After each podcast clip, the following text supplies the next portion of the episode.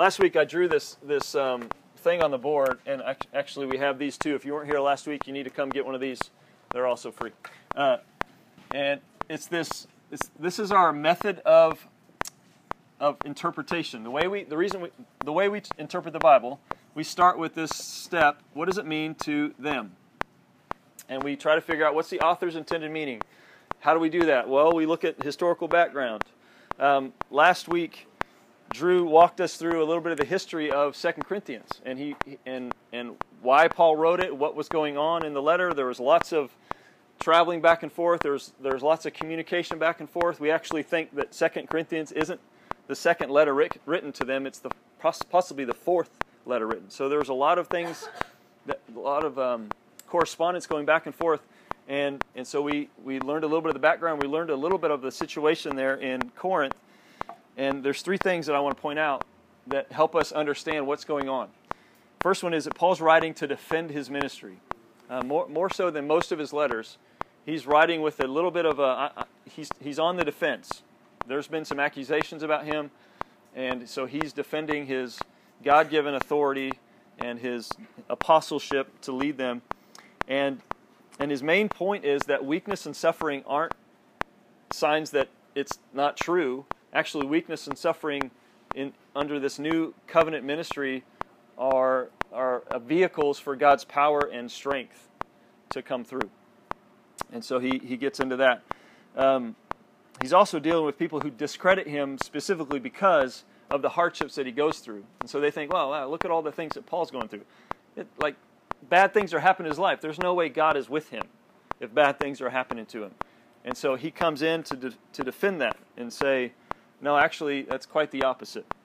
Uh, and then um, not only he was experiencing hardships and, and suffering, but some of his people were too, just by nature of being Christians in this in this really pagan culture. And so they were experiencing some of the things he was experiencing. So he writes all that's kind of in the background when he sits down to write them this letter. So that's one thing, historical context. The other thing is literary context, and that's what I'm going to walk through today. I'm just going to walk down through the text we're going to read just a couple verses at a time. I'm going to explain what these verses are saying and some of the maybe um, help you understand some of the words, the key words that are, that are being used, and, and what Paul is saying. Since in, in order to know how to apply the Bible, you need to know what it means. In order to know what it means, you need to know what it says. And so we're going to talk about here's what here's what Paul's saying. Here's what we think he means. And then Drew later on will get up and talk through what does it mean to us. So the second step after we we talk about what it means to them is what does this mean for everyone? At all times. What's this what's the, kind of the bigger principle? What's the universal truth that's happening? And then we, we kind of walk through that. And then we can come down here to step three and say what does this mean to us today in 20, 2017 how is this significant? So that's what i'm going to do here, here's what i think paul is doing right from the very beginning. Um, he starts his letter different than he starts most of his other letters. Uh, he's going to give us, in, in these next eight verses, he's going to give us, um, it's not eight, I think it's nine. But anyway, uh, he's going to give us four reasons why Paul praises God for the suffering that he's experienced in ministry. So, four reasons why Paul is praising God for suffering is what we're going to get today, and the first one's found in the first couple verses. I need a reader who will read verses 3 and 4. Sarah Taylor would love to do that. Read loud, please. Just, uh, no, verses 3 and 4.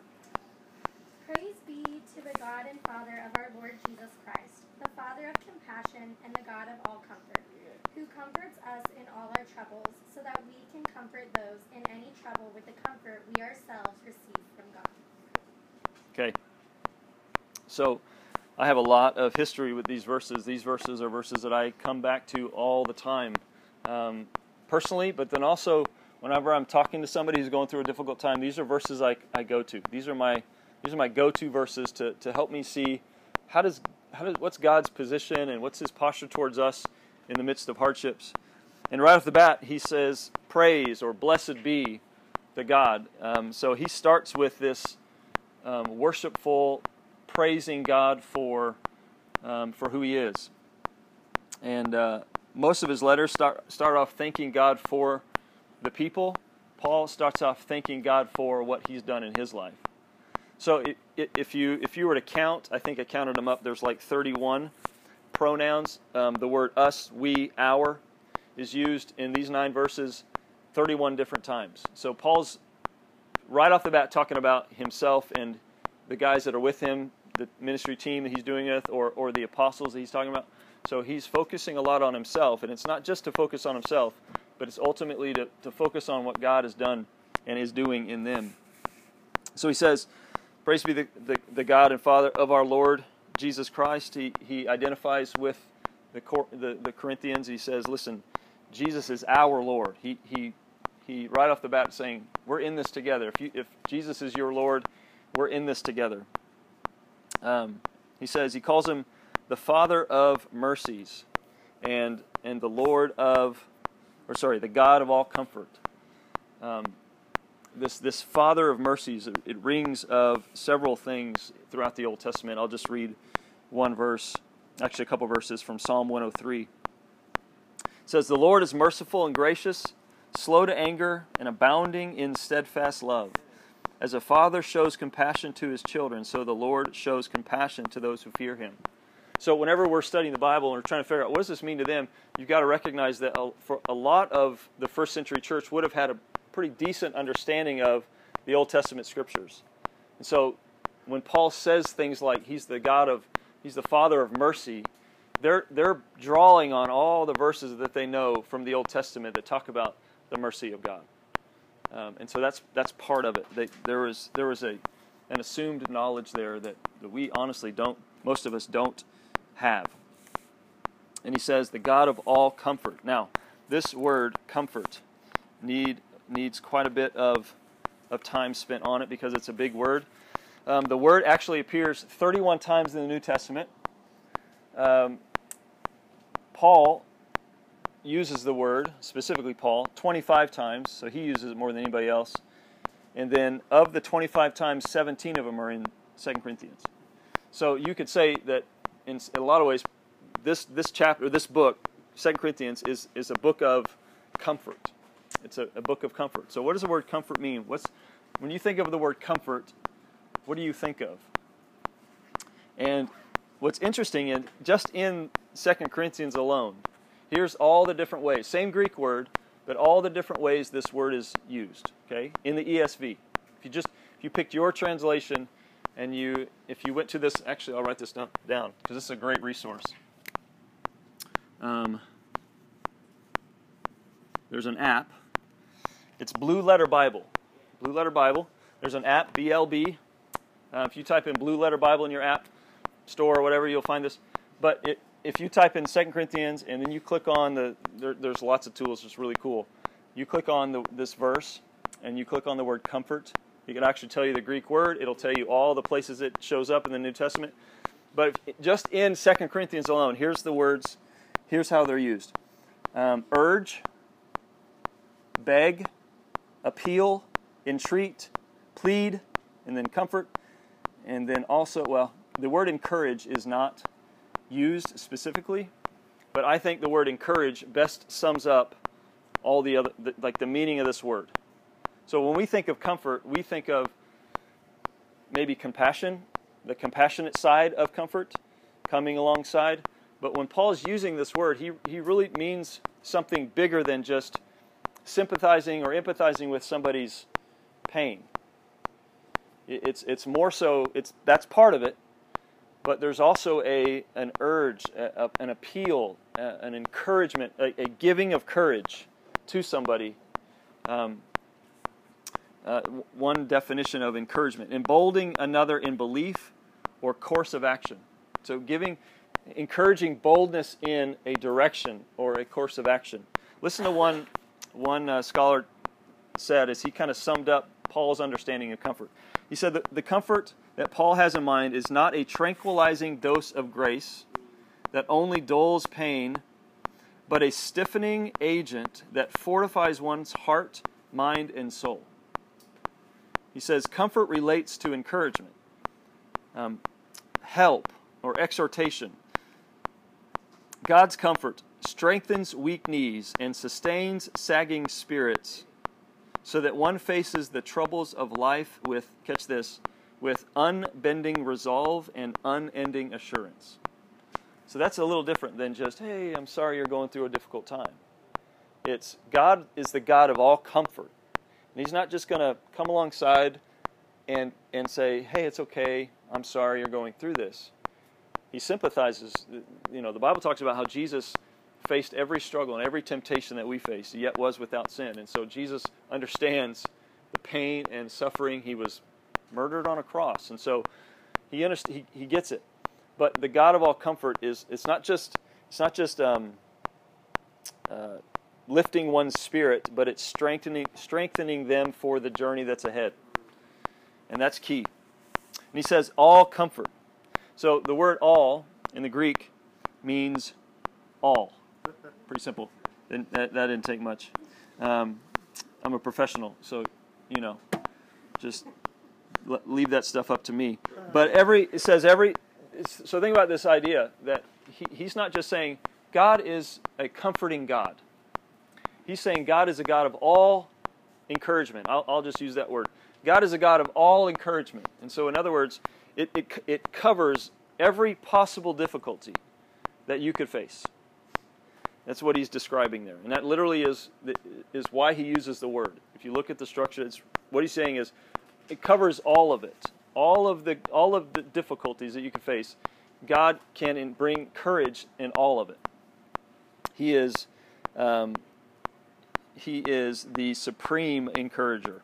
So that's a little bit of that word. So whenever we're studying to understand what it means to them, what it means to them a lot of times words that we use today don't really line up with the way they use the words. We, we have this English word, and there's, there's, it's a rich, deeper, fuller meaning back then sometimes, a lot of times.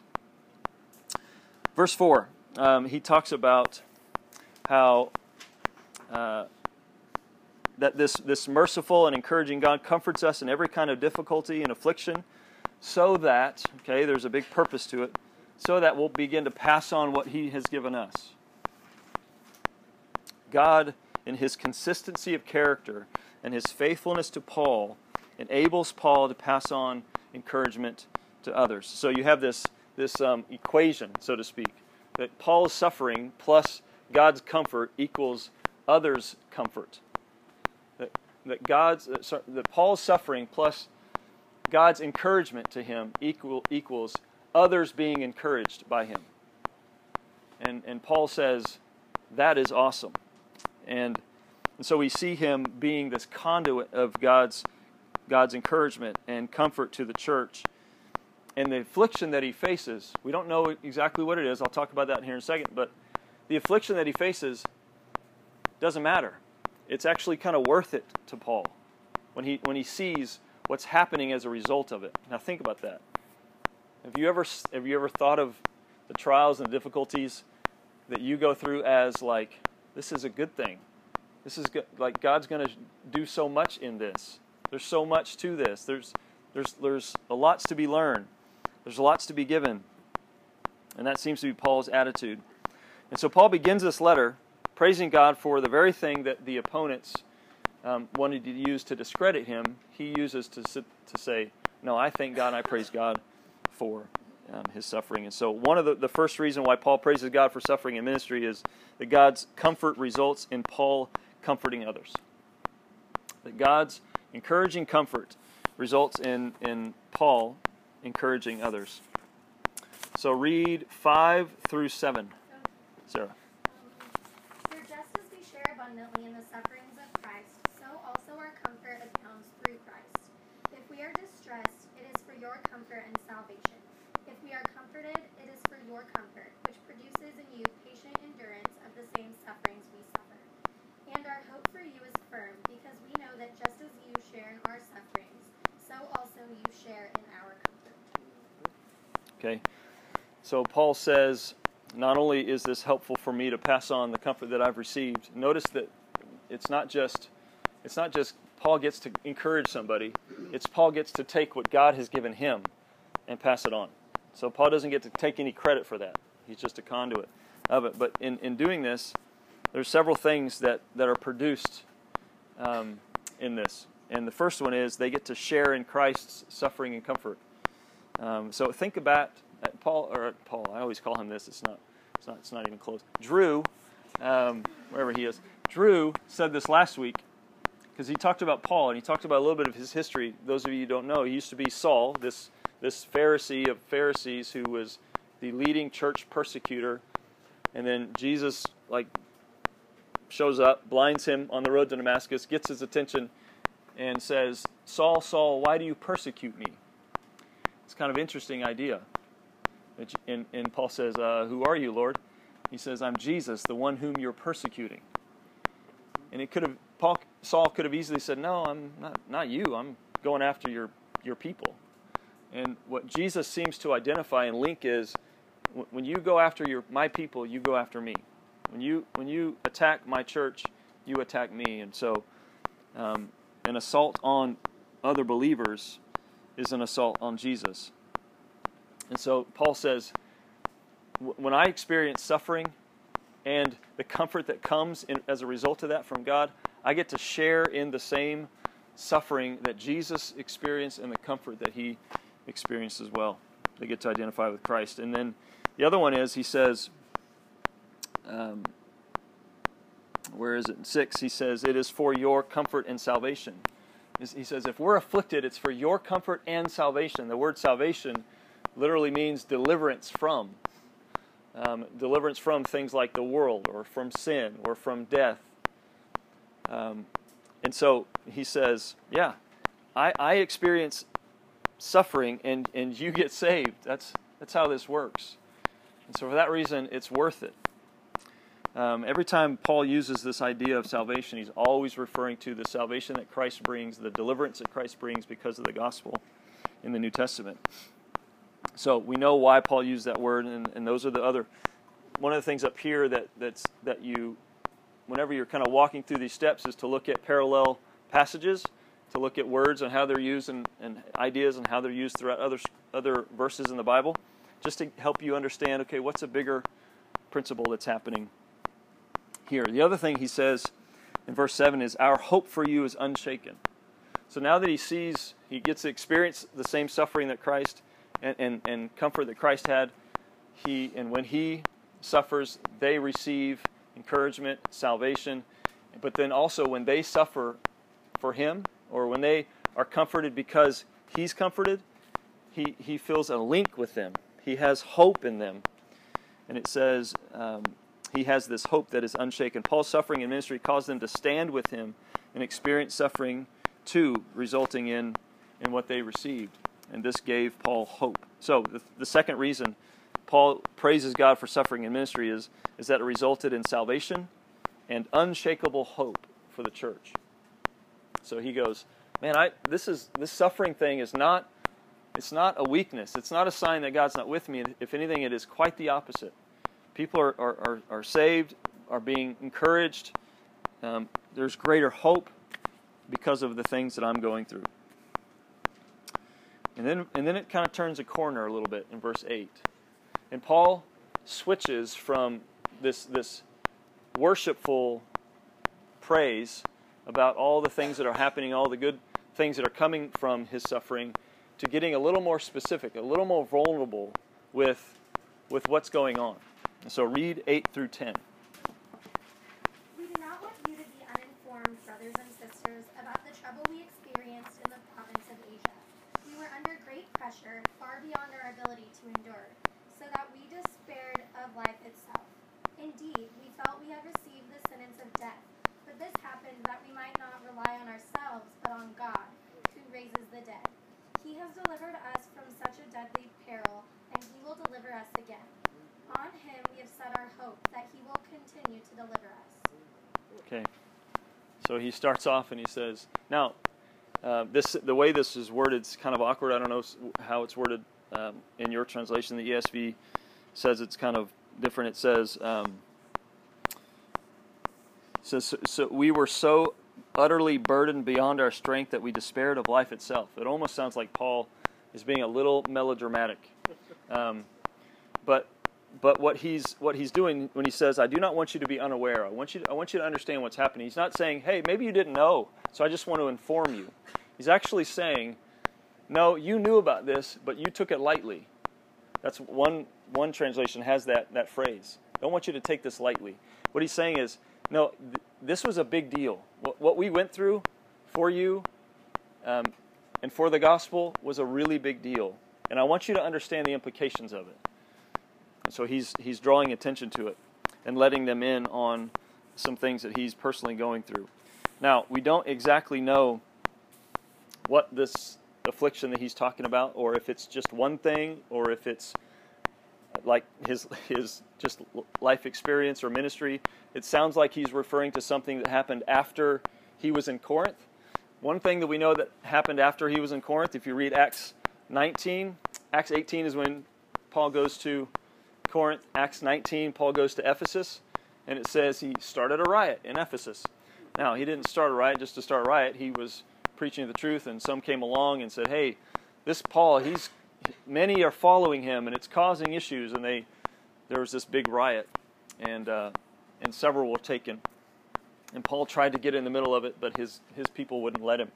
Uh, and so we don't know exactly if anything happened to him or to others during during. It didn't say specifically.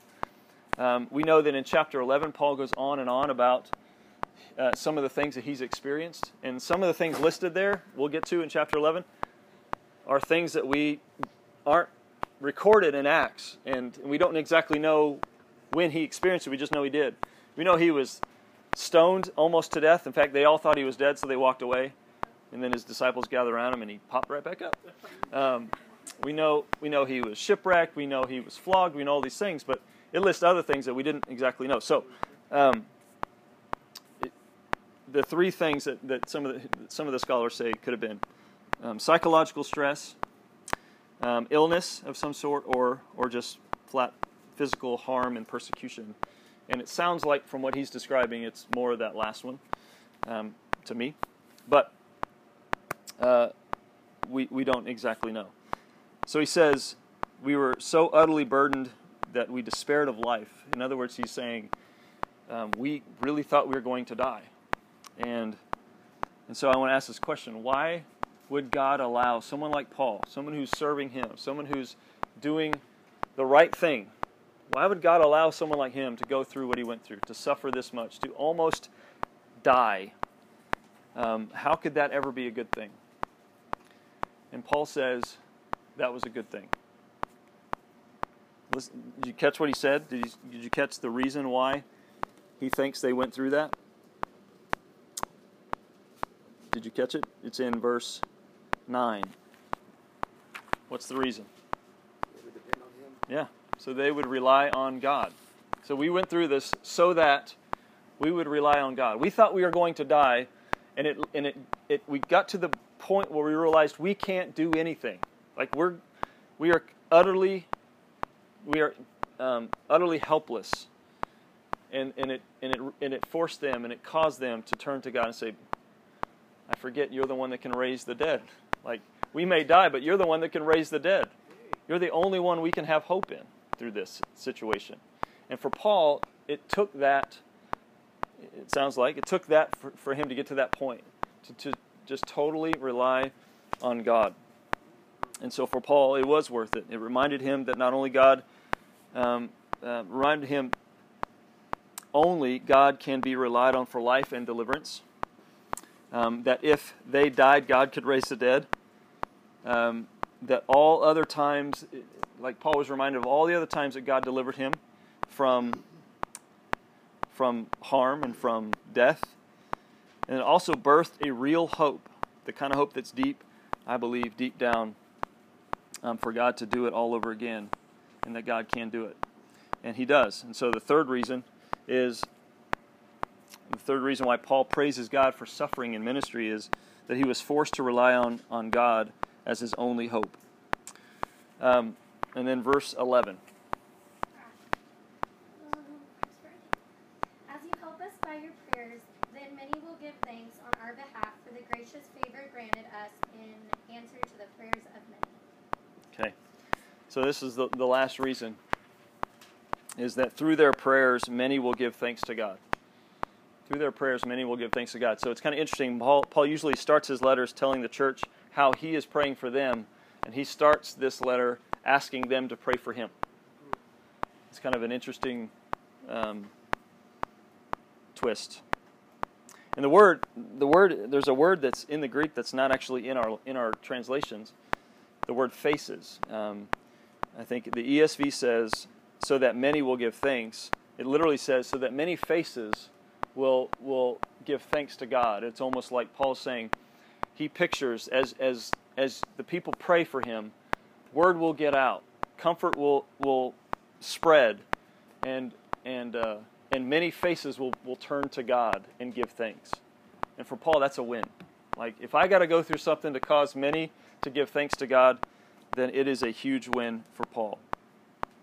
So, Paul, in the end, inter, um, Paul ends this introduction the same way he starts. He starts by praising God for who he is and what he's gone through. He ends by, by saying, and many will praise God and thank God for, for what he's done. So, four, that's the four reasons um, we're going to take a couple minute break, and then Drew's going to get up and, and jump into this idea of think about this. There's a man in the first century who had an understanding of God. Okay? He had an understanding of who God was. How did he have that understanding? And, and what did it do in his life? And his name was Paul. And it clearly changed his life and it changed the course of many people's life. In fact, you and I are here most likely because of his ministry. And so Drew's going to get up and talk a little bit about Paul's understanding of God. Break.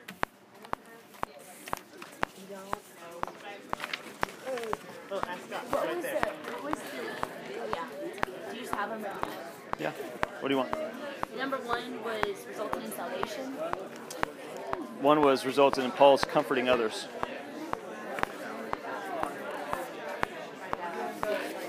Two is salvation. Two is salvation for the church. Three is resulting or relying on God. Three is, yep, forced to rely on God. And then the fourth one was praise. Others will praise him.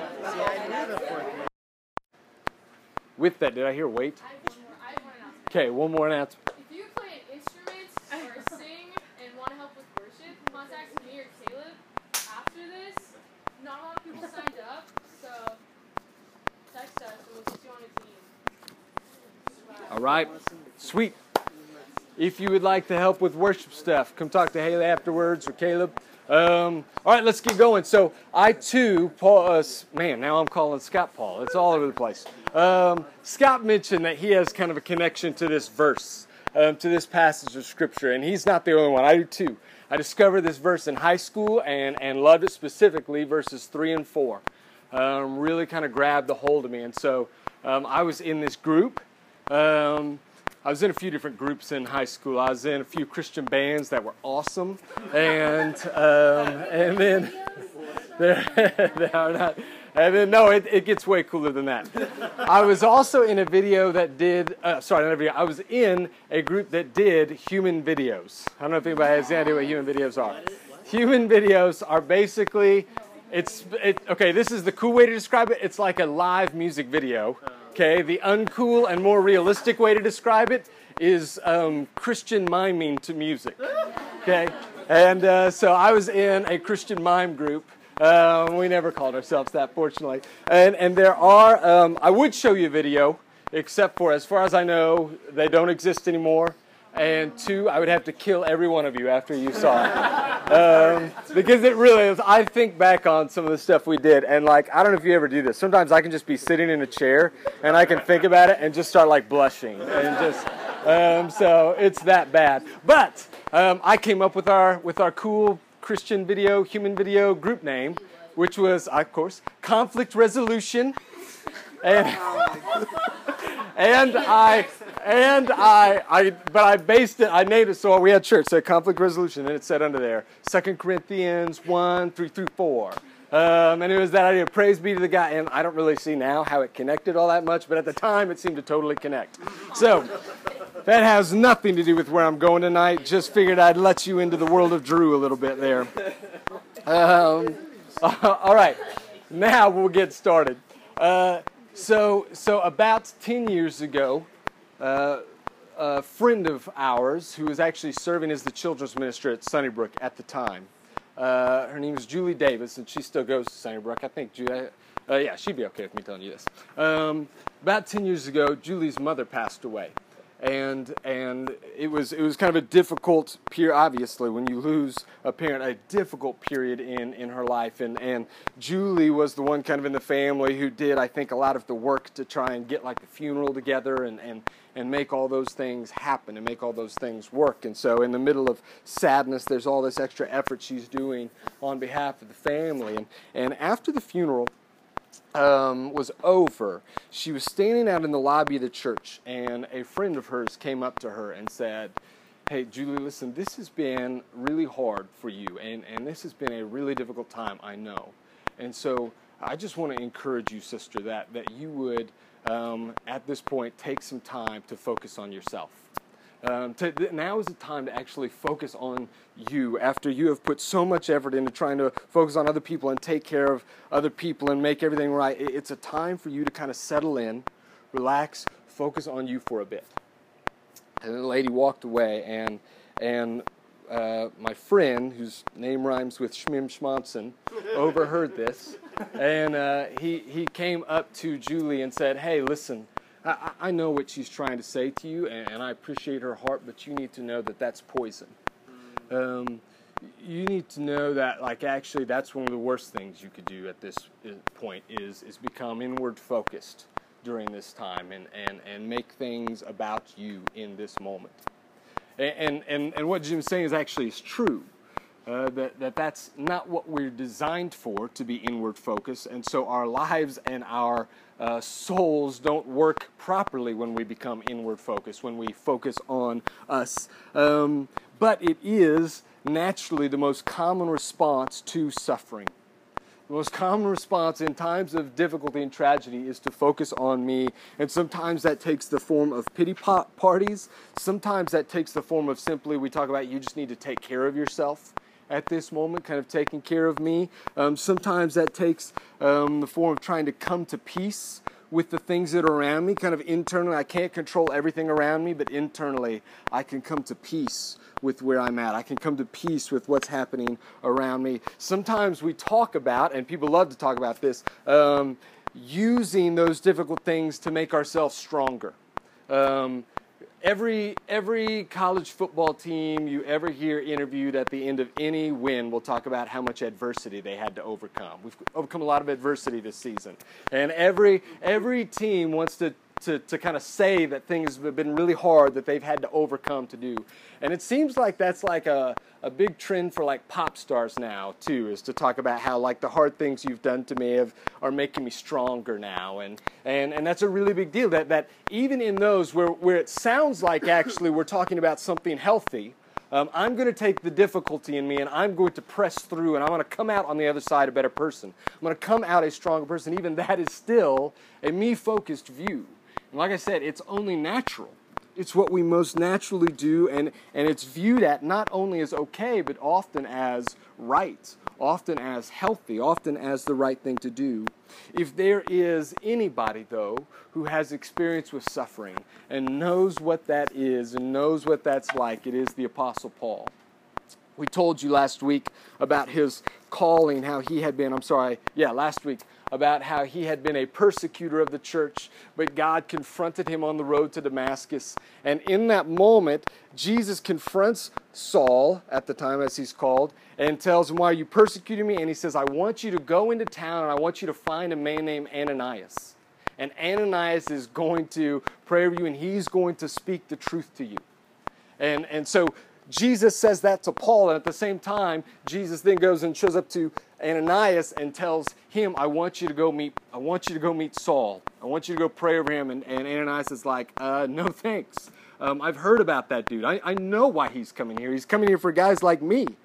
And, and God says, No, go to him because I've got plans for him. And this is what he says in Acts 9, verses 15 through 16. But the Lord said to him, Go, for he is a chosen instrument of mine to carry my name before the Gentiles and kings and the children of Israel. For I will show him how much he must suffer for the sake of my name. And this becomes Paul's uh, almost calling card from there on out. This becomes like the definition of what his ministry is, is one who suffers for the name of Jesus. Um, and, and so he is well familiar with it as, as Scott began to mention to you all the different ways that Paul has suffered um, in his life and in his ministry on a regular basis and against the regular practice of modern coping mechanisms and of modern um, personal encouragement. Paul does not look inward on himself in suffering. He chooses, first of all, we see to look to others but beyond and even greater than that, maybe I shouldn't have said first of all, first and foremost, and his greatest is he looks to God in his suffering. Um, but I don't mean that in some just generic sense. That when he's struggling, he goes, I'm, I'm, I'm going to, God's got this. I'm going to trust God. God is good.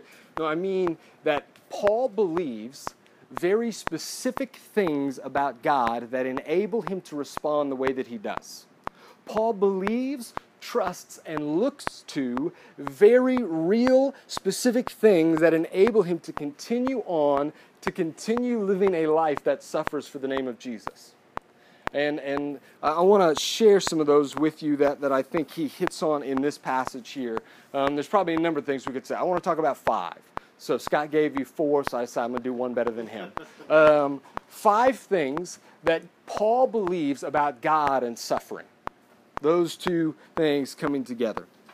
Um, first, Paul believes this that God is sovereign. Throughout this whole passage, we see that God, or that, that Paul believes that God can allow and sometimes maybe even cause or bring about suffering in our lives. He believes that God can deliver him from suffering. He believes that God can comfort him in his suffering. And he believes that God can use suffering for the benefit of others. Paul believes ultimately that no matter what is going on in his life, that God is in control over it. That he, um, that he is ultimately in charge. He is ultimately sovereign. Now, this is important. We do not know, and Paul rarely touches up very much against the Bible. Doesn't really do this.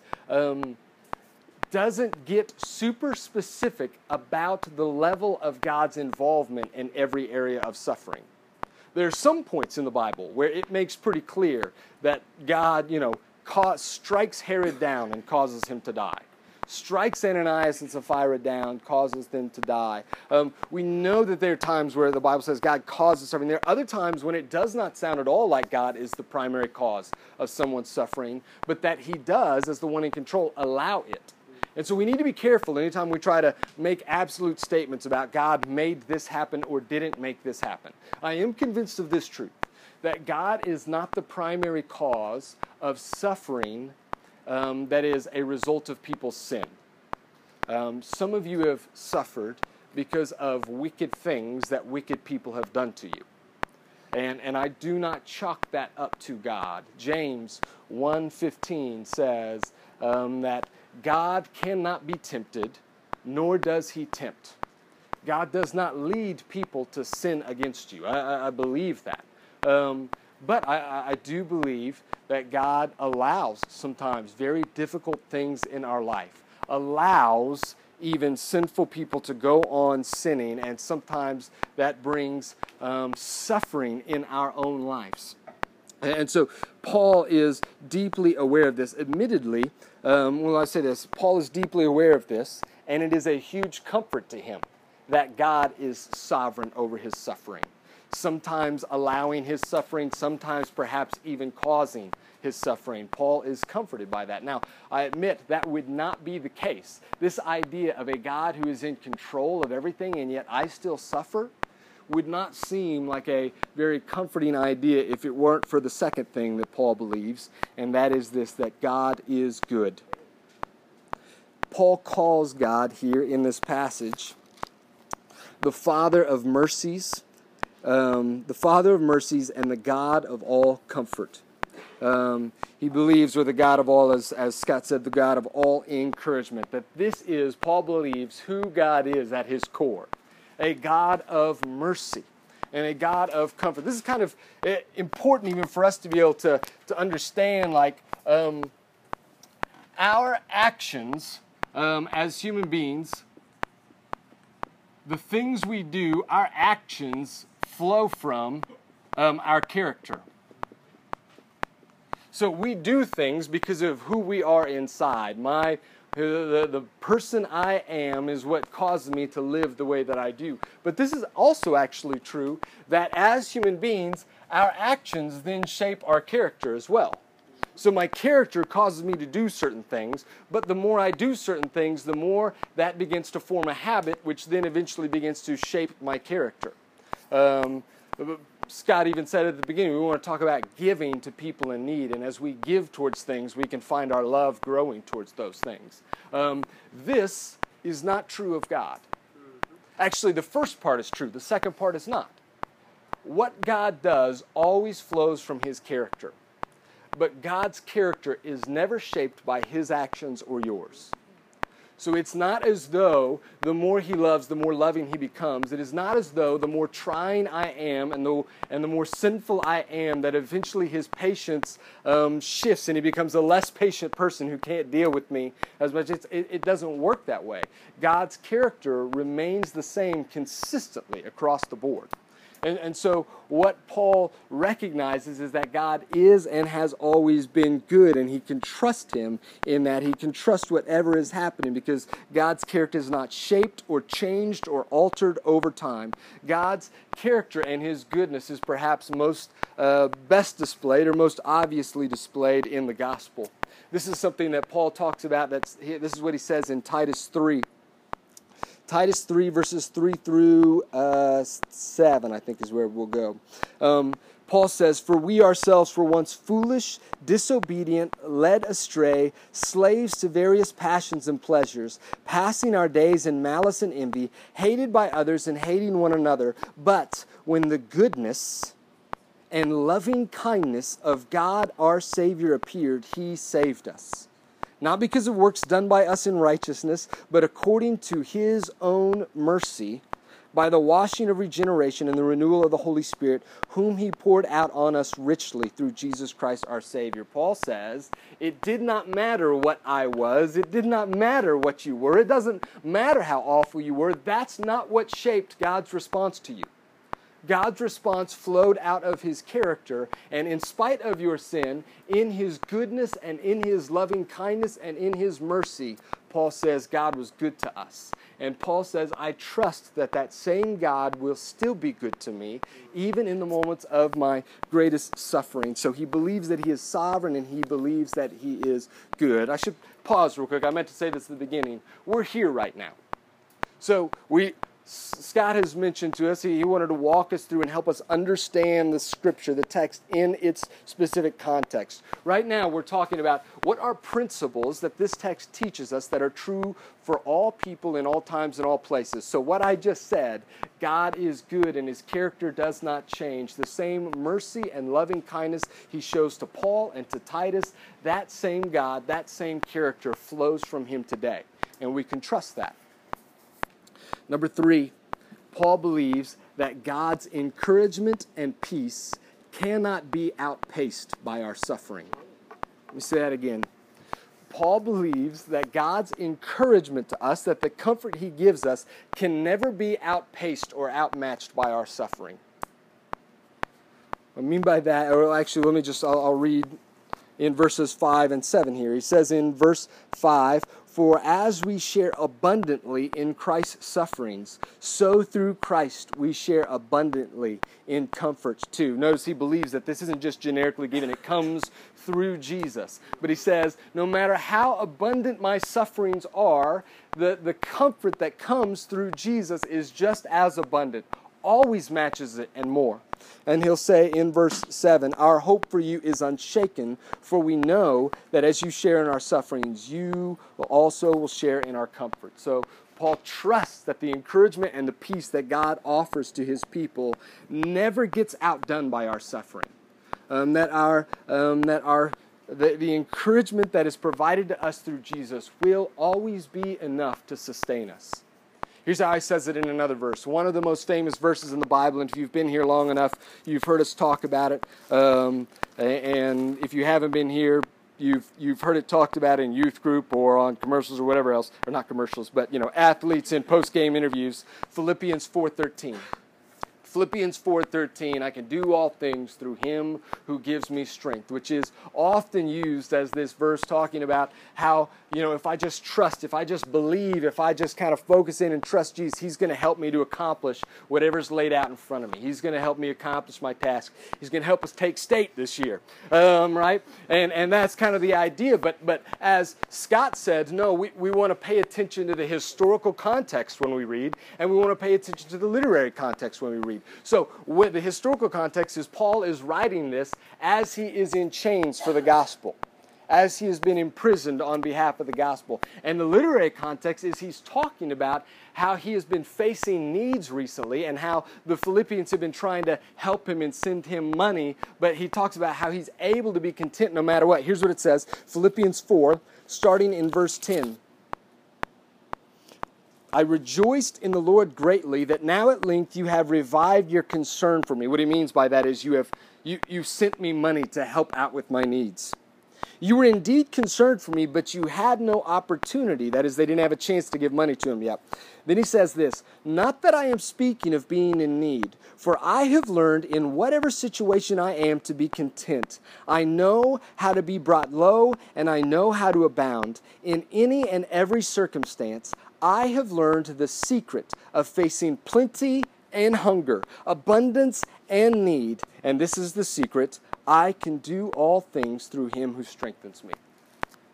Paul says, not that I can accomplish anything, I can break loose from these chains, I can get out and be a free man through him who strengthens me. That's not what that verse is saying. What that verse is saying is no matter what I face, freedom or chains, um, plenty or hunger, abundance or need, Jesus Himself is enough to sustain me through it. That, that I can trust in Him to encourage me, to strengthen me, to give me the peace to be able to face any situation that I am. I can face all things through Jesus who gives me strength. Number four, Paul believes this that God does not waste our suffering that God is always willing and always able to use our suffering for a greater purpose, for something bigger than just that moment. This is another famous verse, and, and um, I think the context helps on this as well. Romans 8 28. Um, uh, sorry, I'm in the wrong page here. Romans 8 28. And we know that for those who love God, all things work together for good for those who are called according to his purpose. That God uses all things and works them together for his goodness. But what is the good? What is the good that he's talking about? He's not talking about if you wreck your car, God's going to cause you to get a better car. He's not talking about if you lose your job, God's got a better job coming for you. No, he says what the good is in the very next verse verse 29 um, For those whom he foreknew, he also predestined to be conformed to the image of his Son, in order that he might be the firstborn among many brothers. This is the good that no matter what happens, God is able to use it for the greatest thing that could possibly happen in your life, and that is you become more like Jesus that God doesn't waste those things, that, that anything that you go through, any bit of suffering or difficulty, if you are a follower of Jesus, is not pointless. It is not. It, now, listen, you can choose to respond in such a way that it becomes pointless. You can choose to, um, to, to live instead in bitterness towards God or towards other people or towards life in general. You can choose to respond in ways that it becomes pointless. But God is always at work to make you more like his son in that and to, um, to, to use even some of the most difficult things for your good. Um, this is how Paul describes it here in our passage, verses 4 through 6. Who, um, that God is the God who comforts us in all our affliction, so that we may be able to comfort those who are in any affliction with the comfort with which we ourselves are comforted by God. So, not only does Paul say he does it for us, he also does it for others. He might allow me to suffer so that others might be able to see God in it, so that others might receive comfort and encouragement through the way God works in my life as a result of that. And then on down in 9 that Scott read to you, indeed we felt that we had received the sentence of death, but that was to make us rely not on ourselves, but on God who raises the dead. Um, he uses these things to make them, yeah, not uh, trust in themselves, but on God. I'll say this if you are a Christian, God does not send suffering to destroy you. Um, as your child, as his child, he is for you. Now, he may let suffering destroy your situation, he may let suffering destroy your body, he may let suffering destroy um, your home. Like difficult things may happen, but he does not allow, um, he does not come to destroy you. He does come to destroy your self confidence. He does, he is okay with, and even I think willing to, aiming for, destroying your self reliance. Because that is the greater good for you. That you would stop trusting it. It's, it's not about that you've got all this strength and God comes to tear it down with suffering. It's that you didn't really have that much strength and you thought you did, and God's coming to show you how little you have it's for your good. He's, he's showing you what is true. I, I read this quote from A.W. Tozer today that I think is amazing. George Guthrie quotes How completely satisfying to turn from our limitations to a God who has none. I love that line. How completely satisfying to turn from our limitations to a God who has none. Sometimes God will allow suffering to let us see our own limitations so that we will turn to Him because He doesn't have any. Last one Paul believes this, here's a longer one, that the point of history is to display God's character so that people can respond in praise and thanksgiving. It's a long one, so I'll read it again. The point of history is to display God's character so that people can respond in praise and thanksgiving. And so Paul believes that this is um, the point of what everything is. Here's what he says at the end of Romans 11 and then into 12. He says, For who has known the mind of the Lord, or who has been his counselor, or who has given a gift to him that he might be repaid? For from him and through him and to him are all things. To him be glory forever. Amen. So Paul says everything from him to him for him, all of it is about God. So to him be the glory forever. And then he goes into this in Romans 12:1. So I appeal to you therefore, brothers, by the mercies of God to present your bodies as a living sacrifice, holy and acceptable to God, which is your spiritual worship. So, Paul believes that the point of history is to display God's character. But let me say this He believes that the point of world history is to display God's character, and he believes that the point of your own personal history is to display God's character so that people can respond in praise and thanksgiving. Um, he says in verse 11 here at the very end, You also must help us by prayer, so that many will give thanks on our behalf for the blessing granted us through the prayers of many. Paul says, So I am, well, I am willing to suffer. Paul does not seek suffering. That's important to say. Paul doesn't try to find suffering for suffering's sake, and neither should you.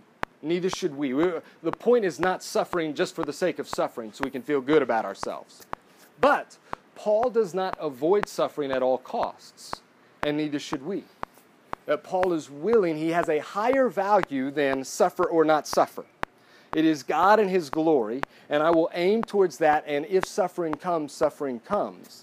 Um, but He is willing to take that. In verse 11, He says, Man, if, if God delivers me, then everybody can see it and they can praise God for His deliverance, for bringing this to me and saving me from this. And if God doesn't deliver me from it, then everyone can see the kind of endurance He gives me, and they can praise God for that as well where they can see the way that I choose Him even in the darkest of times. They can see how incredibly valuable God is that Paul wouldn't give Him up even if it meant saving his own life.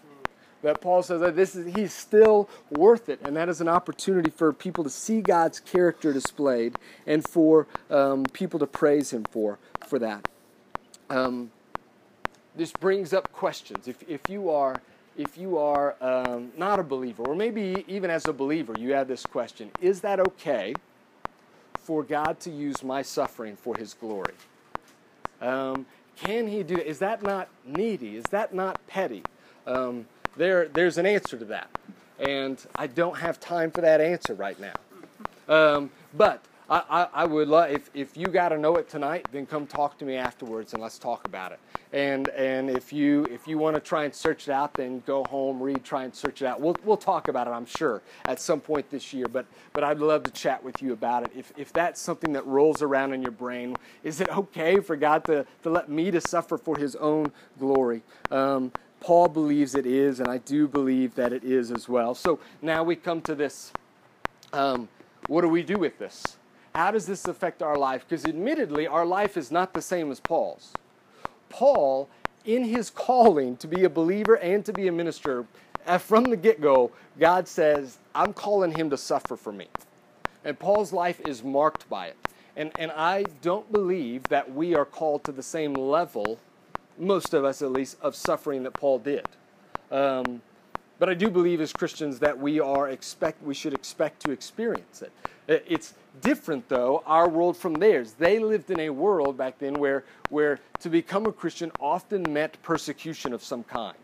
And here in the Bible Belt US that does not equate that does not seem to be the case. So then how do we live out the five truths we just talked about in our lives today? Let me just give you a few quick things um, uh, kind of yeah, just bullet point through these and then we'll wrap up.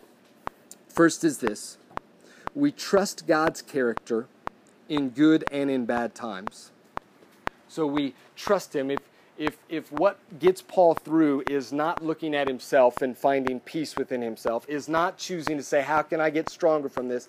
But if what gets Paul through is knowing the character of God, then it's important for you to study and know the character of God before hardship comes so that you can cling to those truths when they come when when difficulty comes later. And we trust that in his character whether things look good or bad for us. Um, second we do not make worldly comfort or ease or a painless life our highest goal as it is with so many of us in the western world today um, we have so many forms of technology and modern comforts that keep us from having to experience pain, which I'm grateful for, which I, um, am, yeah, I'm thankful for those things, but it can train us sometimes to think that the highest end goal is pain avoidance, and it's not. You and I, as followers of Jesus, those of us who are, we have something higher that we live for, and we do not build our lives around avoiding pain. We don't, we don't seek it out either but we don't build our lives just around avoiding it at whatever cost. We are ready to face it when it comes. And last, we live in such a way that causes people to give praise to God. Whether things are good for you or things are bad for you, whether you're going through a really easy period or really hard time, we are, we are meant to live in such a way that displays the character of God. That people look and they want to praise Him and, and, and pour out thankfulness to Him for that. Those three things, we're actually going to have an opportunity to kind of start with some of those. We're going to, we're going to take a few minutes here um, to sing about some of God's character and, and to think on those things and to praise Him ourselves um, with thankfulness and gratitude. And so, um, what I want to do is give you a moment. I want to give you a moment to reflect um, on, on these three things that we trust in the character and goodness of God, that we don't make worldly comfort our highest goal, and that we live in such a way that being brings praise to God's people. And I want you to just ask where God may be speaking to you in one of those, where He might be asking you to grow or to change in one of those areas. And then I'll pray and then we'll sing. So take a moment.